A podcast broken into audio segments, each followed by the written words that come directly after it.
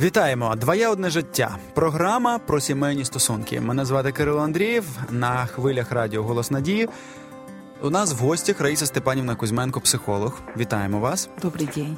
Раїса Степанівна, сьогодні будемо говорити на актуальну тему для всіх без винятку сімей, які мають дітей, тому що чи маленьких, чи вже подорослішивших, е, в свій час дитина досягає підліткового віку, який вважається досить складним, перехідним. І ось тут е, виникає питання: як все ж таки залишитися другом цьому дитині підлітку і не зруйнувати стосунки, не виявитися як якоюсь перепоною на шляху до власного подорослішання. Ну, можливо, так, і зберегти стосунки на майбутнє, щоб у дитини залишились якісь приємні спогади про і модель приємна для власне для майбутнього покоління, для його вже дітей. Самое первое, что родителям нужно быть готовыми к так называемому подростковому возрасту. Потому что это особый возраст. Ребенок уже подрос, но он еще не взрослый и уже как бы не ребенок. Вот именно вот этот подросток. И, и помните сказку э, о гадком утенке? угу. который вот такой некий символ подросткового возраста есть, когда не такой маленький, как бы как утенок, а, а потом уже превратился он в лебедя, да, вот красивого лебедя. Но это время вот этого некого гадкого утенка, его надо пережить. И оно не только внешнее, оно внутреннее. И вот в этом плане для многих родителей, конечно, много разочарований наступает, потому что вот, допустим, если даже отношения строились хорошо с ребенком, он был такой послушный, такой паенька мальчик или паенька девочка, все выполняли, что родители говорят, и никаких проблем не было. Тут э, подрос, и начинаются какие-то проблемы. Как это может быть? У него какое-то там свое мнение. А на самом деле это абсолютно нормально, что он раньше соглашался с каким-то мнением родителей, а вот сейчас у него созревают структуры мозга, когда он все больше и больше ощущает себя как личность. Э, ему уже недостаточно, допустим, э, поступать и верить так, как верить его родители. Ему нужно самому mm-hmm. ощутить это. Недостаточно просто ходить в церковь, куда ходят родители. Ему самому нужно принять это решение осознанно уже. И отношение к другим людям, и принятие себя как личности. То есть происходят очень активные развивающие процессы внутри организма. И не всегда, конечно, уже подрастающий ребенок готов их сам принять. У подростка бывает выброс гормонов, превышающий в 500 раз норму. Считается, что если человек совершил какое-то преступление, и вот совершает судмедэкспертизу над ним, чтобы знать, в каком состоянии он был, если выброс таких гормонов был в 50 раз, он считается неподсудным, в состоянии эффекта был.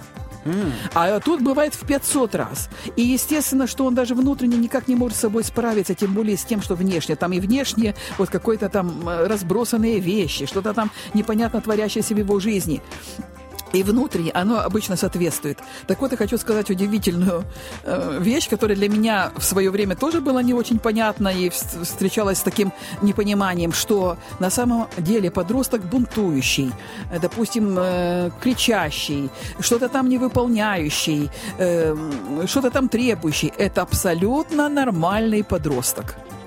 И если мы внутренне начинаем к этому так относиться, что это естественный период жизни, вот видеть этого некого гадкого утенка, да, то это тогда пройдет, оно все уляжется, всему, э, все наладится, и он наилучшим образом потом выйдет во взрослую жизнь.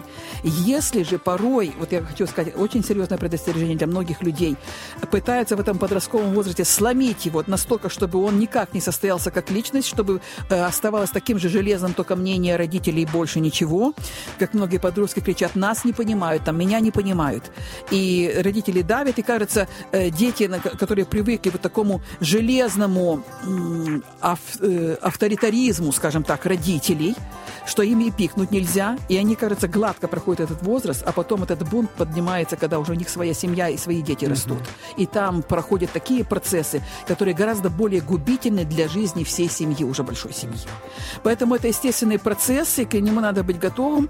И я рада за своих дочерей, у нас внуки как раз такого подросткового возраста.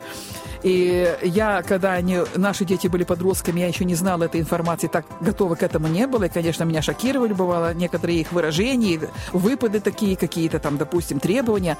А они очень спокойно относятся к своим подросткам, когда что-то такое происходит. Они говорят, мама, ничего, проблем нет, не волнуйся, это временно. и все пройдет, это нормально для их возраста. Я просто рада за них, потому что смотрю, как внуки более здоровых условиях растут, чем росли наши дети, и чем мы сами росли своєму слушна время. думка. Слушна думка. Я дійсно можна подякувати лише Богові за те, що дуже багато доступної інформації для нас стало сьогодні, і досвіду попередніх поколінь, якого ми можемо вчитися, він нам допомагає. І ще одне питання: а як же все ж таки будувати стосунки в цьому плані? Ну усвідомлюючи все це, яким підходом, можливо, з яким підходом потрібно е, до підлітка якось е, підійти, чи, чи там поговорити, щоб він це сприйняв нормально і щоб стосунки розвивалися. Если мы уже внутренне понимаем, что вот какое-то поведение даже не очень нравящийся нам со стороны подростка, это нормально для его возраста, у нас уже отношение к этому будет другое, не будет вызывать в нас столько там какого-то раздражения и желания просто переломить его или кляп в рот ему вдеть в тот момент, когда он какое-то мнение свое высказывает. То есть это прежде всего, опять обращу внимание, наши знания и наш внутренний настрой, что это нормально, это пройдет, и если даже он что-то резко сказал, это не значит, что он нас не любит, это не значит, что он нас не уважает. И если он стремится стремиться, допустим, к мнениям, э, к э, дружбе с сверстниками, вот особенно в раннем подростковом периоде, где-то 12-14 лет, там, до 15, очень важно влияние сверстников.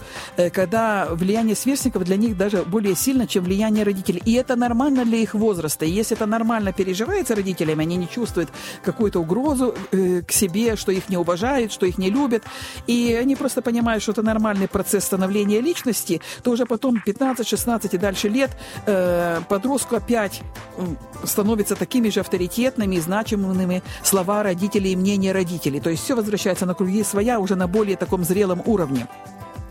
И я хочу просто кратко сказать об одной истории, одной очень замечательного такого мудрого человека, тренера, который говорил о том, что в их жизни была трагедия. Она рассталась с мужем, э, когда их сыну-подростку было где-то 12 лет, и он сильно бунтовал, сильно. И это настолько были тяжелые отношения, и оно, она за, буквально за месяц исцелила эти отношения тем, что она его просто слушала. Каким образом слушала? Вот тут э, такой навык слушания. Обычно мы идем, мы, нам кажется, что мы слушаем, а в этот момент мы думаем, что ответить этому человеку, какой совет ему дать. Мы оцениваем, правильно или неправильно он сделал. Вроде бы мы слушаем, или там переспрашиваем, уточняем, так называемое активное слушание. А тут было слушание, когда ты заходишь просто к человеку и даришь ему на 5, на 10 минут, на 20 минут просто свое сердце. Когда исчезает весь мир, остаешься только ты один – я тебе дарю свое сердце, я готова выслушать тебя, что внутри тебя творится, что ты готов сказать, чем ты готов поделиться. Я не даю советы, потому что меня не спрашивают совета. Если меня спрашивают совета, вот тогда нужно думать и давать совет. Но если меня не спрашивают, человек просто хочет поделиться. Подростку очень важно поделиться, и очень важно, чтобы его так просто выслушали, без всяких оценок, без всяких рекомендаций. Просто были рядом и приняли таким, какой он есть. И это исцеляет это исцеляет отношения. Вот один из способов, да? Э, второе, на что хочу обратить внимание, что как раз в таком подростковом возрасте э, уже отходят так называемые телячьи нежности, когда прикосновения какие-то происходят, хотя нужда в них есть, но они стараются шарахаться подальше от родителей.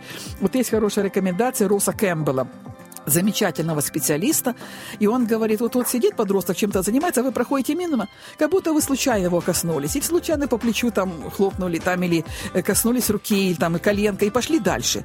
Вот само прикосновение, когда это исходит из души, из сердца тепла, дает ему информацию, ты мне нужен, ты мне близок, э, да, ты мне дорог, и все. И пошли дальше. А он получил этот сигнал. И, кажется, нет телячьих нежностей, э, он не будет страдать из-за того, как на него смотрят другие его сверстники, но он получил вот этот сигнал любви, сигнал телесной любви.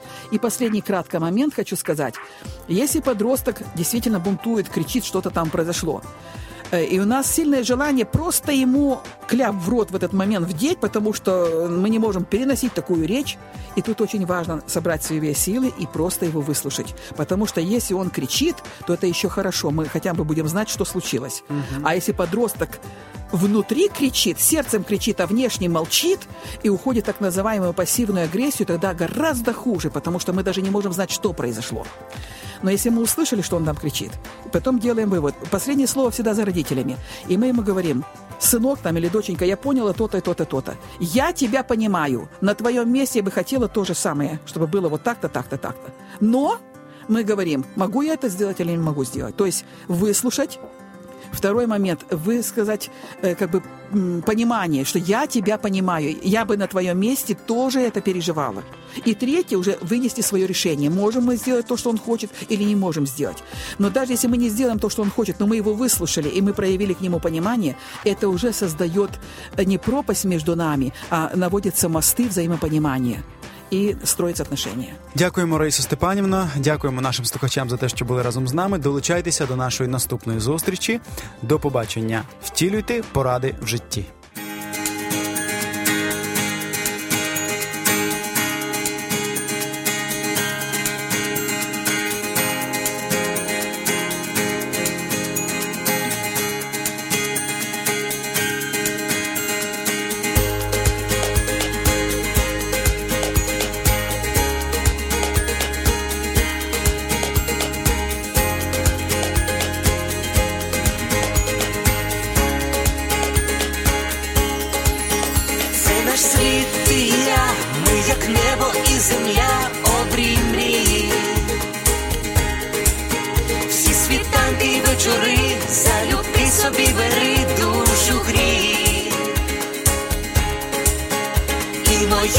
твоя щастя й болі течія між долин Шуми різні, а вже ж та для двох без меж світ один. Один для одного тепер ми назавжди. Сім'ю створили разом я і ти, кохати це різноманіття почуття і диво відкриття. Твоє одне життя, кохання одне